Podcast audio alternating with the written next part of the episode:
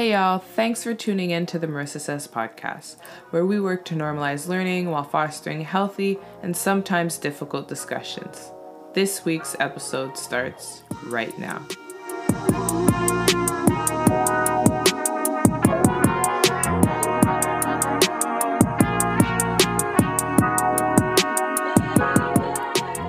Right, so welcome back, everyone. I hope you're all doing well. If you know me, you should by now, if you've been tuning in for a couple weeks. You know, I don't like to waste any time, so we're going to jump right into this week's positive affirmation, which is the following I am a friend to my body, and I will treat it with the same loving kindness I would like to receive. So just being extra mindful, uh, you know, spring's around, everyone's feeling great, but you just want to make sure that we're still taking care of our bodies because they're keeping us alive during many, many, many, many pandemics and issues. So you want to make sure you are being extra kind and loving to your body, yaddy, yaddy, yaddy. All right, so what is on repeat this week? Uh, this is so random, but I've actually been listening to Ben E. King's Essential playlist on Apple Music. My dad and I took our tempo down the first, the I think it was the first weekend of April. Yeah, and we listened to it. I put it on for us to listen to together while we were taking um, the car porch down. And I've kind of just been keeping it in rotation. So if you are a subscriber to Apple Music, I definitely recommend you checking it out. Uh, but now it is time for recap and catch up with T, aka me.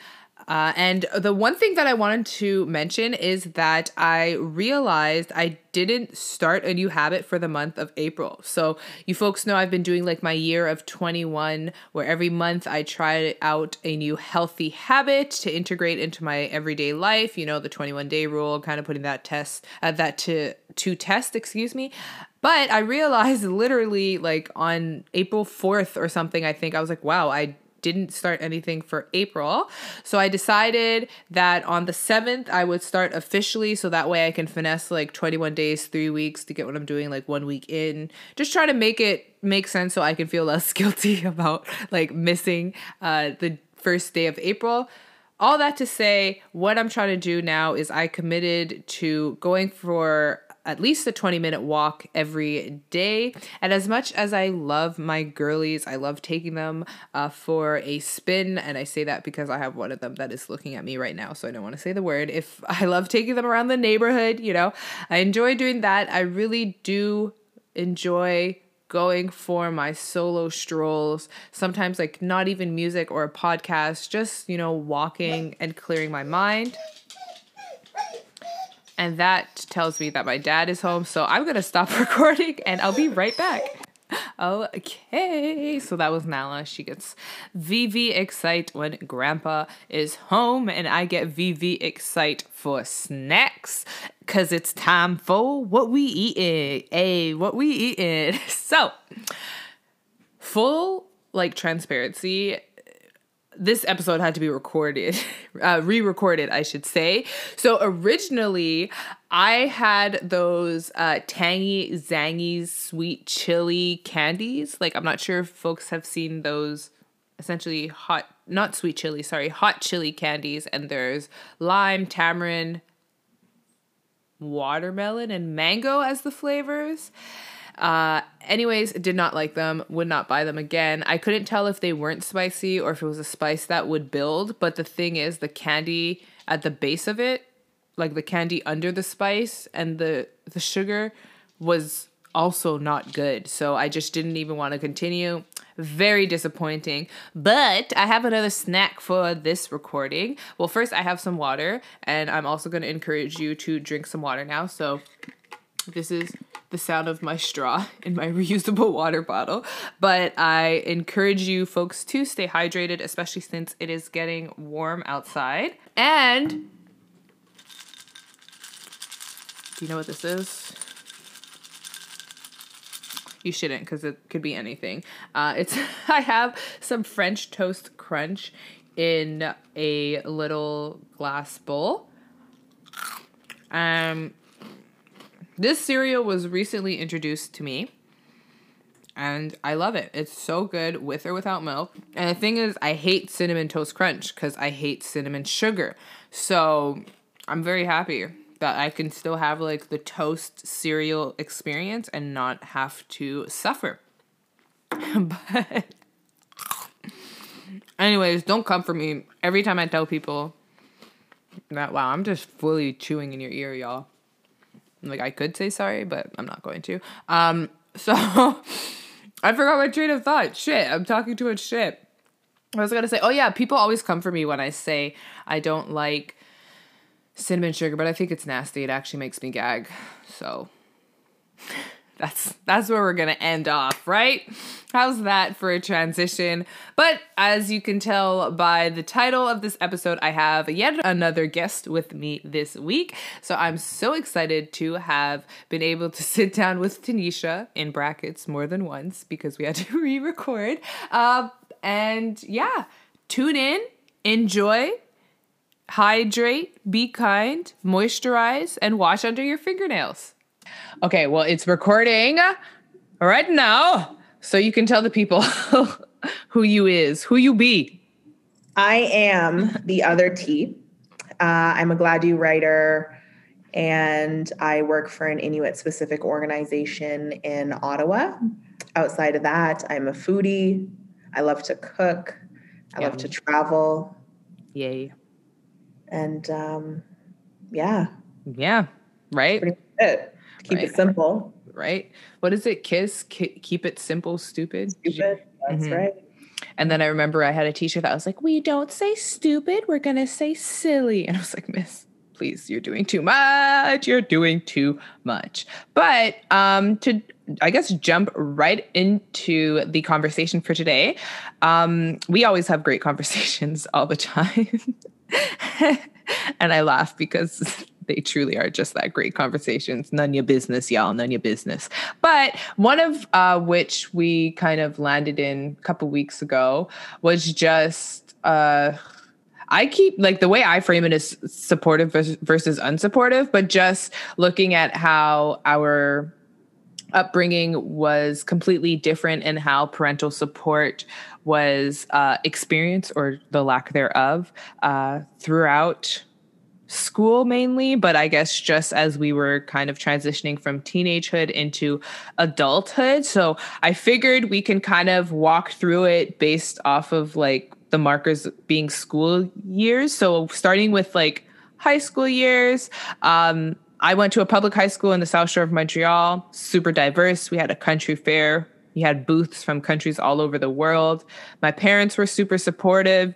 I uh, was basketball was the sport I played like all throughout high school, but the basketball girls we would play like the touch we play touch football and field hockey um, which is actually really difficult but uh, yeah because you can only use one side of the stick. But um, yeah my parents would come to every single one of my basketball games. My mom would be cheering super loud. They came to my student play and i just remember always having my parents there and i was able to like come home and tell because i was the only child as well i was able to come home and tell my parents like the gossip. Like ooh who's dating who and what's going on? And like the stuff that for them they obviously were like girl this is not even interesting. But it was nice for me to be able to tell my parents everything so that i knew they were always there. And in that experience i had friends who might not who might not have had the same uh, parental support offered to them. And uh, yeah I, this is the awkward transition where i'm like this this is where you come in. Did you? Yeah i think that uh, that description fits my experience perfectly. I uh, like you played all the sports. Um, i did actually go to my first high school that I went to anyway was in the Eastern Townships, uh, Lennoxville, or most of you probably know it as Sherbrooke. And uh, it wasn't diverse at all. In fact, there was three black students. Uh, I was one of the three, and then there was Tori Ann and Tyree. I guess the irony there is that all of our names start with T, but um, yeah, that's just funny. Um, and then the second high school I went to was in Gatineau, and it was a little more diverse. I played just as many sports there. Um, but unlike you, my parents never came to any games. I they didn't come to anything. They didn't come to public speaking uh, competitions, any of the things I did. They weren't really present, and I was the kid begging parents to pick me up after and before practice.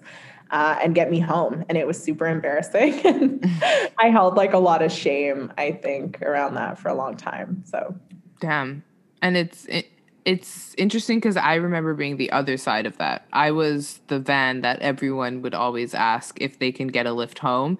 And I know that I myself at times I would be like bitter and annoyed because I wanted to go straight home or I wanted to just like not have to talk to someone on the ride home, just whatever I wanted. And and that moment I felt like giving someone a ride home was not was kind of inhibiting that. But I remember my dad would always tell me, like, listen, we don't know what they're going through. Or, um, you know, obviously there were times where like some parents would carpool, like we would switch back and forth. Uh, or we would have, we know some parents that it's like a single adult household and like they can't necessarily come and get their their uh, kid from a late practice because they're home with the younger ones.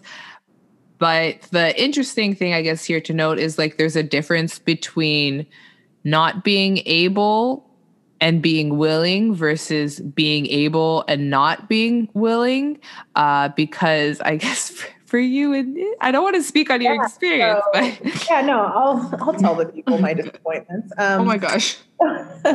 yeah, I mean, in my case, on paper, I come from a super privileged household. Um, you know, my mom has, from a white perspective, a really great job.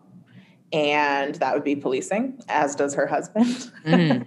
which is why I know, you know, from a white perspective, it's a great job. Um, and I mean, it is in the sense that I guess there's stability and whatnot, but mm-hmm. we all know the problems with policing. So, mm-hmm. um, and we had like a good house, and for all intents and purposes, I guess we were middle ca- middle class. Um, but yeah, I was never supported, and there was no really reason for that. It was just, I guess, the circumstances. So like you said, there's a difference between, you know, single parents who are unable to make it or just whatever the case. Um, but this was more of a willingness thing mm-hmm. uh, on my end. So, mm-hmm. and um, I guess another example that you had mentioned while we were prepping for this episode was how, because for those of you who are listening in Quebec, you go up until grade 11 in high school.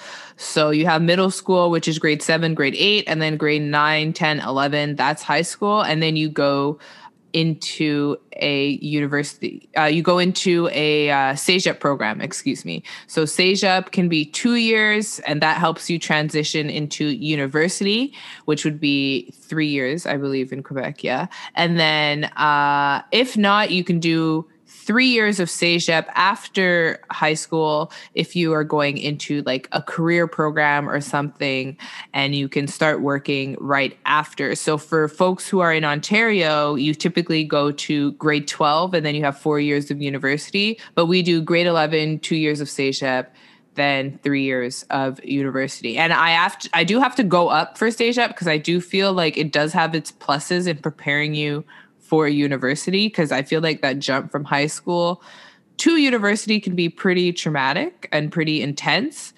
But that was a jump that you were willing to make, right? yeah. So I was super lucky. Actually, you know what? I don't think lucky is the word because I think I put in a lot of work. But um, I in my last year of high school, I was playing rugby for Team Quebec. I was playing for high school, and I also played for a club team. And um, with that just came the benefits of being scouted and seen by certain people. And I was offered a full ride scholarship to Ottawa U. Um, to some people, that may not be a big deal, but to me, a full ride scholarship to university when university wasn't even really talked about at home was like a huge deal. Mm-hmm. And um, because I was coming out of the Quebec system, like you spoke about, I was short a credit uh, in order to accept my full ride scholarship.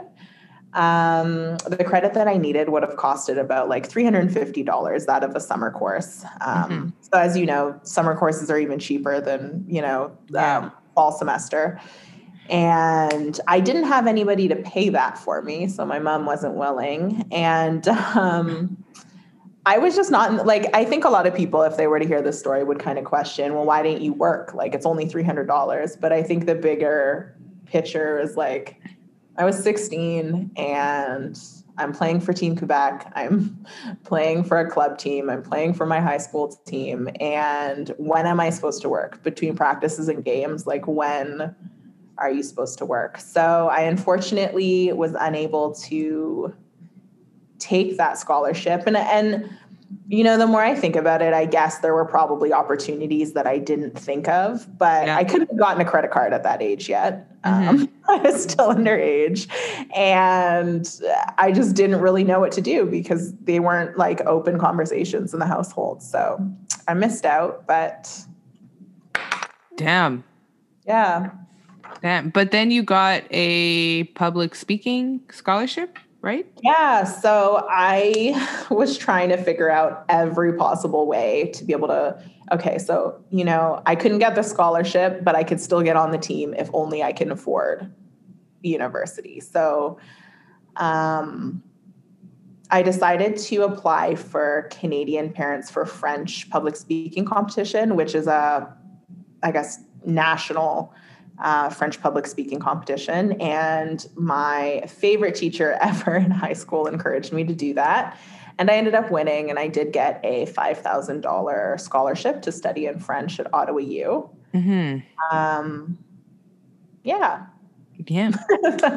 so that was fun. mm-hmm. But you still ended up going to CEGEP, right? I did. So after being short of credit and not knowing what to do, and despite winning, mm-hmm. um, a scholarship. I went to CEGEP because that's what everybody else was doing. And yeah, but CEGEP didn't last long for me. Mm-hmm. I think because I was just like bummed out about not getting the scholarship and just I guess life life was happening. Like yeah. I was one of those people. I think Tara, you've mentioned this before, like the general generational curse that is kicking people out when they're like done high school. Mm-hmm. And that was kind of my case. And so there was all this like real life stuff happening and I was miserable and I got put on academic probation and kicked out of CEGEP. So damn. But in right? How's that? And my CEGEP for me, CEGEP was um yeah, something else. I was was going to Marianopolis, disrupt the system, Mm-hmm. And then from there, I went. Then I went to the University of Ottawa. But uh, I'm so sorry. This is not interesting. So I just want to jump to your UBC experience. if we can. no, yeah. yeah. So then I went to University of Ottawa. That was great. But you went to UBC. Well, ma'am. British uh, Columbia. yeah, in a roundabout way. So I um once I got kicked out of CEGEP, I don't know. I think most of you know that they ask for like all educational records when applying for schools. Yeah. Um, and obviously, being put on academic probation and kicked out of CEGEP is not the type of thing you want to share on an application. So I just negated to uh, let them know, and they didn't find out. And so I went ahead and applied and got in. Um, but then I was kind of back in the same position of like, okay, great. So I'm ready for university. I'm going to university, but how am I going to fund that? Um, as well as like Vancouver's cost of living, even mm-hmm. that is astronomical. Mm-hmm. So, yeah. So, how'd you fund it? uh, I sold the milkshake to the boys in the yard. yeah, yes. no, I found myself in sex work. And um, yeah. How was that? Would you ever go back in any capacity? Because I feel like I want people to probably look up sex work and the range of sex work. So, like, Would you go back well, in any capacity? I, you know this, they don't know this, but I guess we'll share it now. I have acceptances to a few law schools under my belt right now. And I know that, you know, just having said sex work and my name in the same podcast mm-hmm. uh, will probably, if it were to get out there, require a character hearing. And I'm okay with that. I'm not ashamed of, you know, what I've done. I view sex work as work. Yeah. Um, I view it as valid and I don't see any problem with it. Would I go back? I think so. Again, we have to break down like, is it survival sex work or just sex work in any capacity?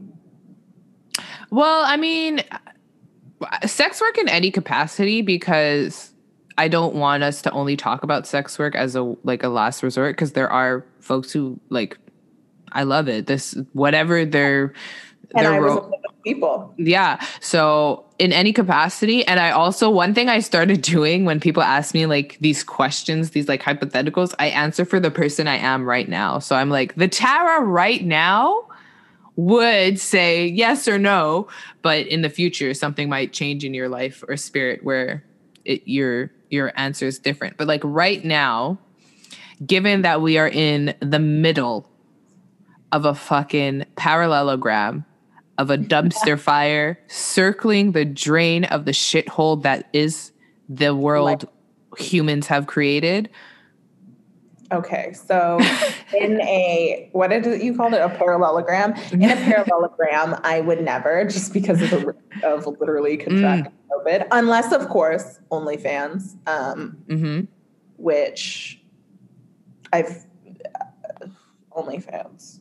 I mean, I could.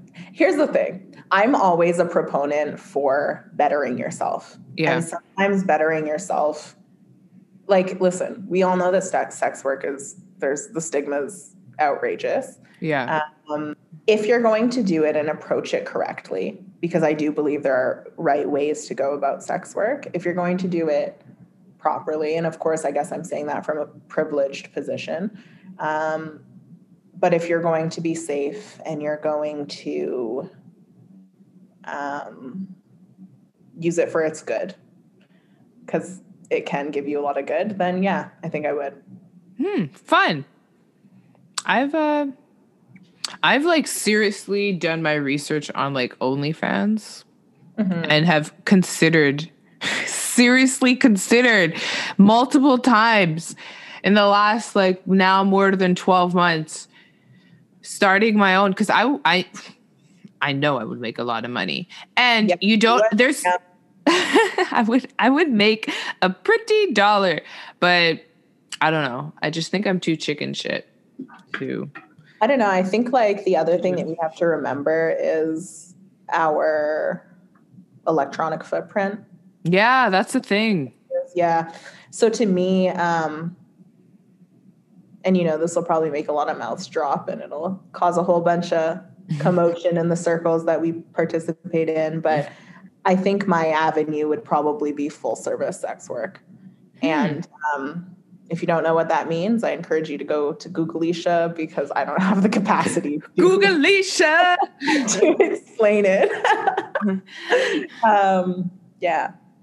Hmm that that would make sense. I there was I remember I was in a class in I don't know what year it was, so I'm not even gonna try to remember. But we had um, someone from the industry come talk, and she does like sensual body massages, and I was like, I feel like that would be a really good time. Like oh, that would knee massage and stuff. Like yeah, and she's like, I let the she like lets them give her a shower so they like know that she's clean, but also like I guess it her clients like that and i was like i can have someone wash my back for me? Wait a wait a minute ma'am. Wait a minute. Bring that back one more time. Um but yeah so not to like hard left turn so that was for ubc and you finished ub I, I how's that for a pun? Sorry i'm so sorry that is so good. I didn't even hear you. Like I. Um, I did finish UBC. Yes, I did. Um, and I finished strong. yes, yes. uh, I did finish, and you know, I'm super grateful um, that I did because, again, when you're talking about sex work, there's so many opportunities as a Black, Indigenous person of color to and this, you know, trigger warning, whatever you want to call it, but there's every opportunity that I could have ended up in a ditch and not where I am today with law school acceptance letters, right? Yeah. Um, and I didn't. I came out, and so super grateful. I finished. Sweet. Did you stay in uh, British Columbia like after school t- to keep working, or did you um, like decide to? I did for a bit. Um, money was good. The sun was shining. Mm-hmm. nice. Um, and then I, as you know, ended up in Nunavut. But uh, for what seven? Six years six. on okay. and off. Yeah, six years on and off. Sam, Sam, and now you are back at the. I was going to say at the University of Ottawa. No, you're back in Ottawa at what was once known at the Laurentian University. no, Laurentian's out of Sudbury, but I'm I know, but I'm saying you're in oh, Ottawa yeah. and you are attending, well, virtually attending what was once known as Laurentian, Laurentian. University. You heard it here first. They have it, gone under. Laurentian University has gone under people. Yeah. So um, I found out morning that my current program got cut. Um, which of course is really sad because as usual it's the indigenous specific programs and um, of course the school is in northern ontario so that's too bad. Um, cutting hockey cutting swim teams cutting everything they can teachers oh my course, gosh. programs yeah all of it so I just love the attitude that your professor t- took. Oh yeah, we what can share the, that. The criminal acts. He the criminal want, acts of Laurentian. That's what he said. Yeah, and the Ford government. He's also mad at the Ford government. It seems. Yeah, he said my thoughts about the criminal acts of Laurentian and the Ford government and their devastating attack on, on Northern Ontario is here, and it's hyperlinked. And then he switched up the final on y'all and said, everybody's getting grades. Yeah, Everybody yeah. getting grades. Yeah, he said, listen, I'm not here for this and we're all passing. I lost my job and you guys are good. And you know, it's funny because he goes on to write a pretty lengthy letter and he calls out the board of governors, he calls out Ernst and Young, Dr. Robert Haché, Dr. Alain Harrison, Queen's University and University of Calgary. He calls out Doug Ford and the conservative voters. He calls out Saudi Arabia. He calls out COVID. And honestly, he said it with force. He calls out a PhD biochemistry professor who said some racist comments towards Indigenous people. He, listen, if this professor is listening, I am single. he won't be because, you know, but I'm single and I'm here for it. I think that's the ally that we all need. Mm-hmm. Straight up. Yeah. Wow. Wow. So we we don't need the the, the we don't need the guy who was the is it protagonist in Sea Spirit Seaspiracy? We don't need that guy as the ally. Oh, my my best friend. Uh, the, yeah the Seaspiracy guy. Who's the what's his name? Well, honestly, I don't know that we need to give him a name because uh, he white savior, white savior and Crocs. Ooh, what? What? What did you find? So, okay, so like obviously um interesting. So I on Googleisha friends, and I looked up Seaspiracy to see uh, He Who Shall N- Remain Nameless. Uh, and one of the first articles, Seaspiracy Netflix documentary accused of misrepresentation by participants, NGOs, and experts um, are saying that it's there's misleading claims in all of this, but um, so they also made Cowspiracy. Have you heard of Cowspiracy? Yeah, so I watched Cowspiracy. I think that came out with Leonardo for 2014 it says the award-winning 2014 film and it was backed yeah. by Leonardo DiCaprio.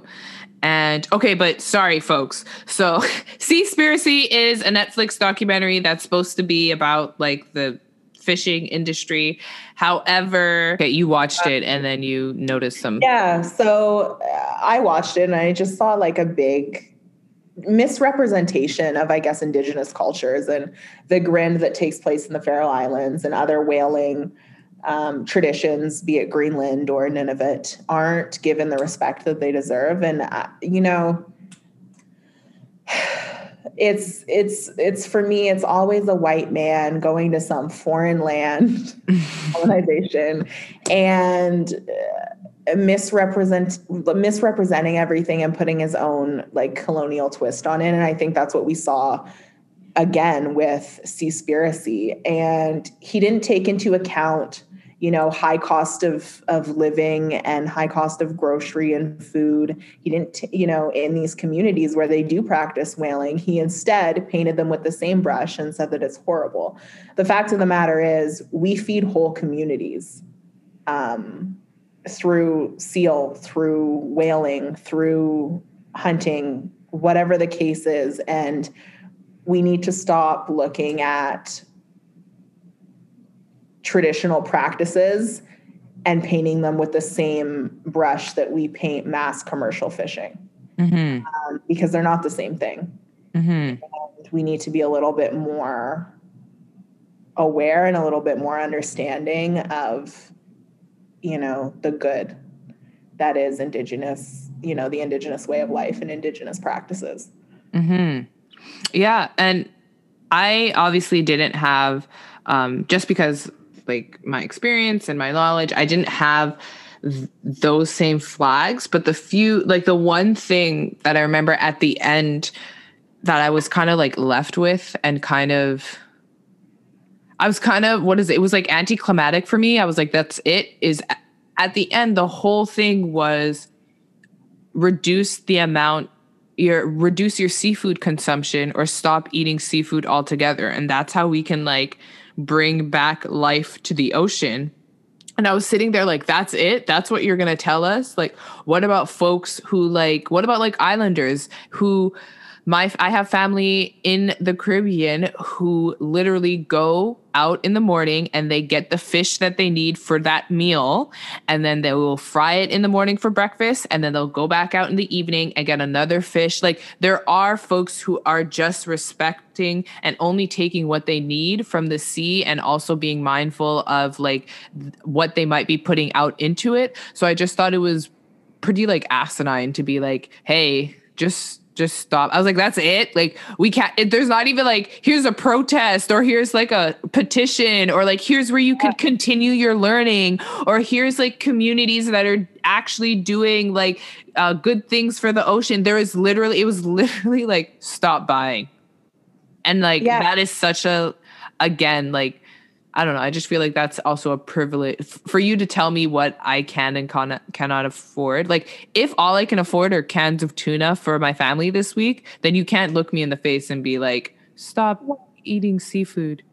The fact of the matter is, what he did was he's talking about sustainable livelihood and sustainable fishing and compares it to mass commercial fishing. And you can't do that. Yeah. Again, you know, what you're speaking about, what I'm speaking about, whether it be Caribbean people or Indigenous people, these are how we've lived, thrived, and survived. And in the times that we were doing this, we weren't worrying about the fish population. Coral still had its color, everything mm-hmm. was still thriving. And that's why, you know, you can't, these are sustainable, that's sustainable yeah. you know your family members going out in the morning and and you know getting a one two fish yeah literally a one two barracuda.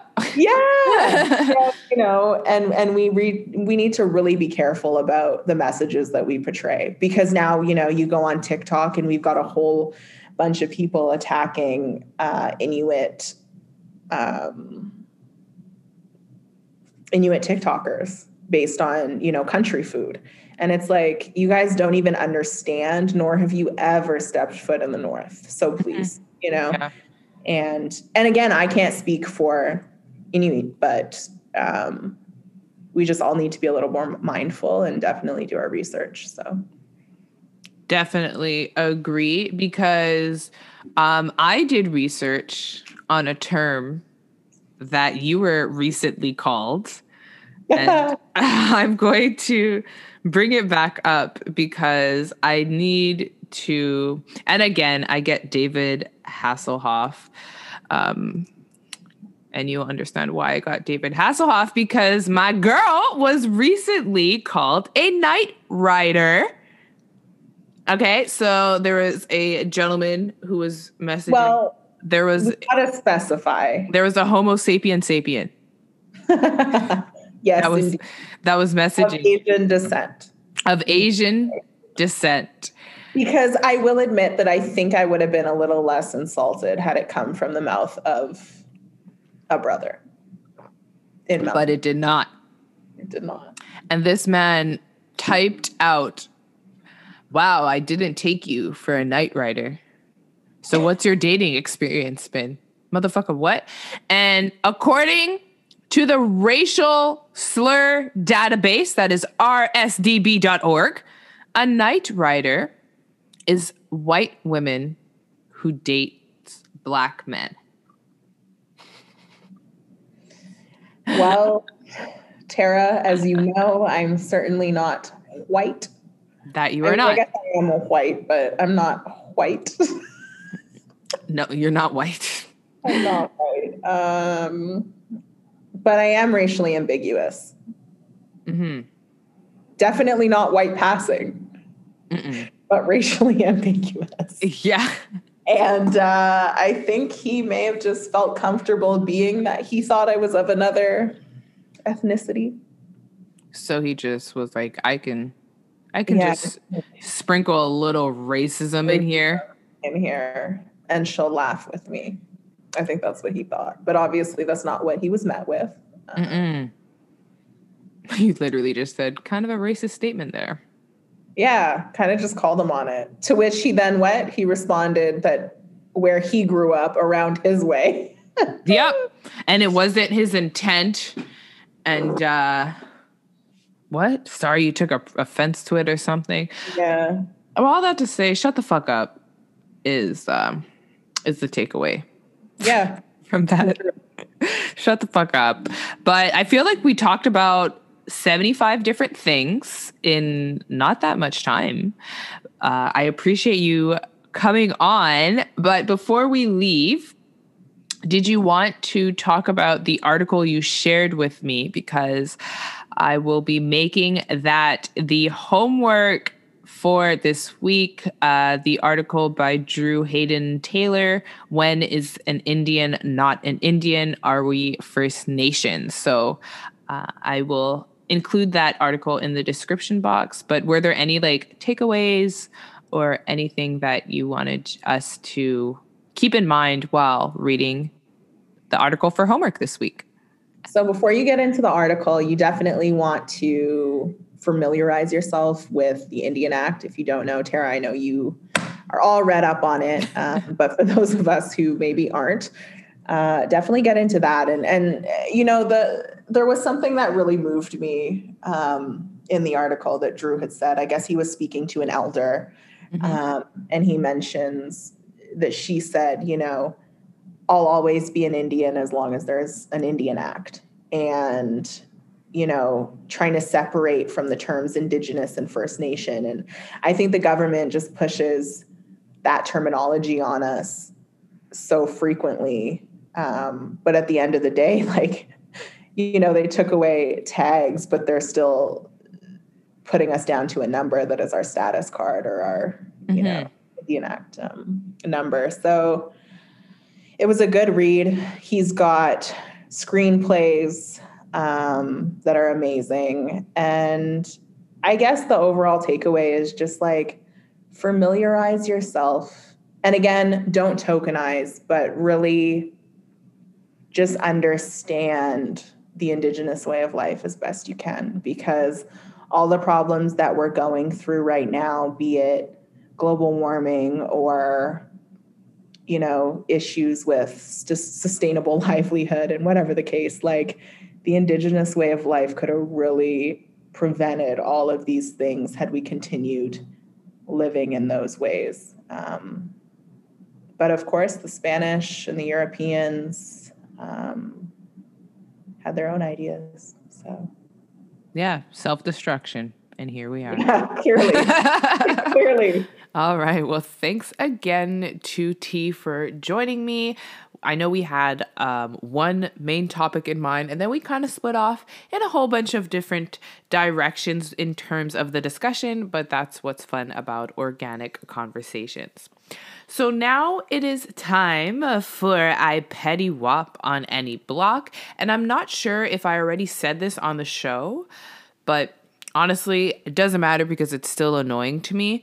But the people who do not stand on the social distancing stickers in line, like at the store or out in public, and also people who go down the wrong way of an aisle. But here's the thing like, if there's no one in the aisle and you're like just speeding through because you know there's one thing you need to get, that's fine. But don't go the wrong way down if you're going to be browsing and there's already a few people walking in the like one way direction and you're going against the flow of traffic. Don't be that person like, come on now. And it's actually funny because I have a little story time. When I was at Walmart, I think last week, I was walking in an aisle and there was a gentleman who decided to go the opposite direction down the aisle. And not only was he doing that, he pulled down his mask to start eating a little white bread sandwich, like a little peanut butter and jelly sandwich, like you know, those little Pom white bread, like the soft bread. He just pulled it down and started eating it. And when we locked eyes, I was like, yo, we're not doing this, bro. Put your goddamn mask on. And he did. He he pulled it back up. But if you're just like, you know, reaching in to get something that's at the end of the aisle and you don't want to have to do the whole loop around, that's fine. But I don't know why. I just grinds my gears. So don't be that person. Okay? Okay. Uh, I think that's it. That's all I had for you this week. Short and sweet. Um, clearly, I don't know. I'm in a I'm in a good mood right now because I know I'm gonna go eat some dinner and I'm going to um then I'm gonna go to bed. How exciting. Thank you so much for tuning in, and I can't wait until we get to chat next time. Until then, Alia, don't forget to love off yourself now. okay, bye.